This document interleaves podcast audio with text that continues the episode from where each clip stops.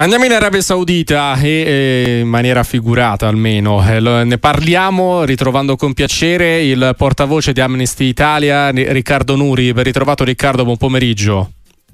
Grazie, buon, buon, pomeriggio a voi. Perché ne abbiamo parlato tante volte insieme qua su Radio Sportiva di questa Supercoppa italiana in Arabia Saudita. Alla fine ci siamo, stasera si gioca, domani si gioca, poi si giocherà ovviamente anche la finale e eh, sembra quasi, no, anche dalle dichiarazioni dei protagonisti, che tutto il contorno eh, sia, sia, dorato, patinato, che, che, non ci sia nient'altro no, intorno a questa Supercoppa italiana, mentre più tifosi da, da, più parti storcono un po' la bocca e il naso per, per quello che è un po' il contorno e il contesto. Eh, come Amnesty Italia ripartirei da, da, mettere dei punti di base. Qual è la situazione in questo momento in Arabia Saudita? Quello che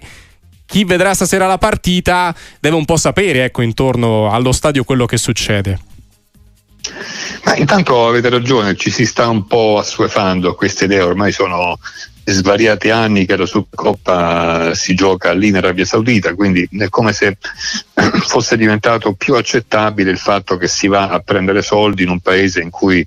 ci sono in media 140 impiccagioni l'anno, in cui si può essere condannati per eh, decenni di carcere per aver pubblicato un post sui social in cui si critica il, il governo, eh, un paese nel quale tutto il movimento per i diritti umani è in carcere, un paese che obbliga le famiglie a separarsi perché chi è in esilio non può tornare in Arabia Saudita, chi è stato scarcerato a fine pena tra i dissidenti non può andare all'estero, quindi è un divieto di viaggio. E quindi questo è il quadro che, che, è sempre lo stesso se non in peggioramento. Per quanto riguarda la pena di morte, è assolutamente in peggioramento. E però ehm, ci si sta assuefando, l'unico segnale positivo a giudicare dagli striscioni che si vedono qua e là e che i tifosi hanno eh, maturato una sensibilità su cosa c'è dietro tutto questo, un enorme giro di soldi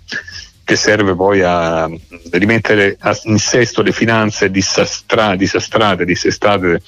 delle leghe calcio di alcuni paesi europei e all'Arabia Saudita serve a nascondere tutto ciò che vi ho appena detto.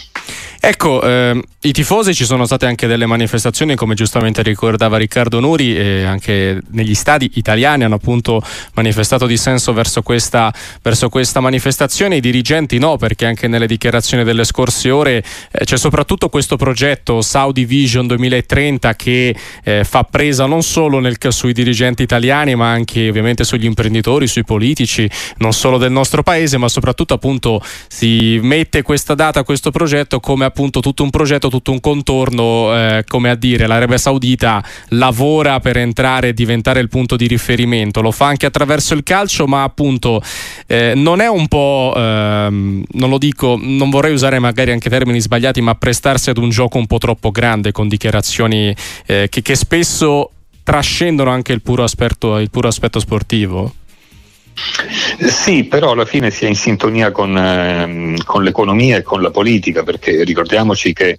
eh, il calcio va a prendere soldi in Arabia Saudita, però c'è un enorme giro di affari commerciali, anche di vendita di armi,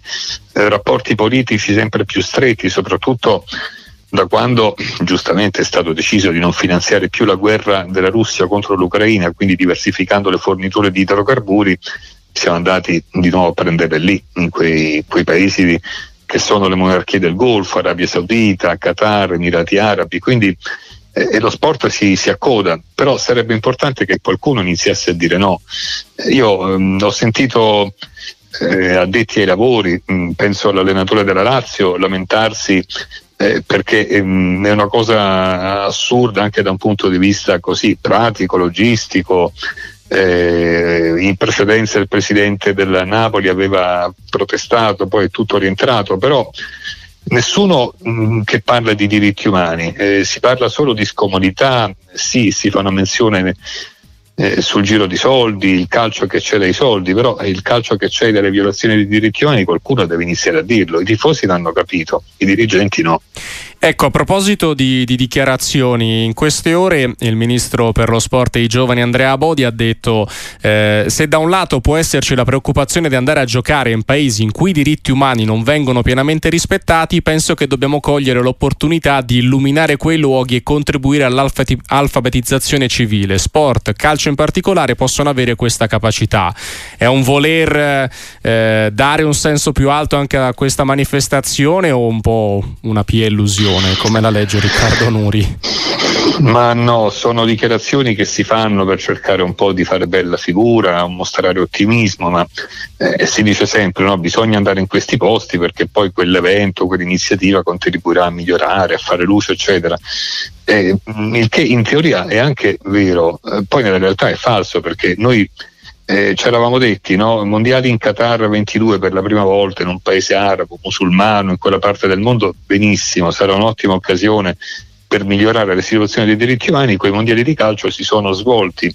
grazie al sudore e al sangue di 6.500 migranti morti per costruire quegli stati e da allora non è cambiato assolutamente nulla. Quindi ehm, questo uso um, delle, del vocabolario dei diritti umani è, è, improduttivo, anzi rischia di essere anche un,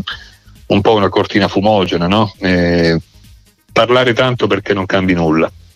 Certamente qua ne parliamo ovviamente eh, prima, durante e dopo questi, questi, appuntamenti che certamente anche hanno dei risvolti che fanno discutere, ne parliamo sempre molto volentieri con Riccardo Nuri di Amnesty International. Grazie davvero Riccardo, buona giornata. Grazie a voi, grazie, buon pomeriggio.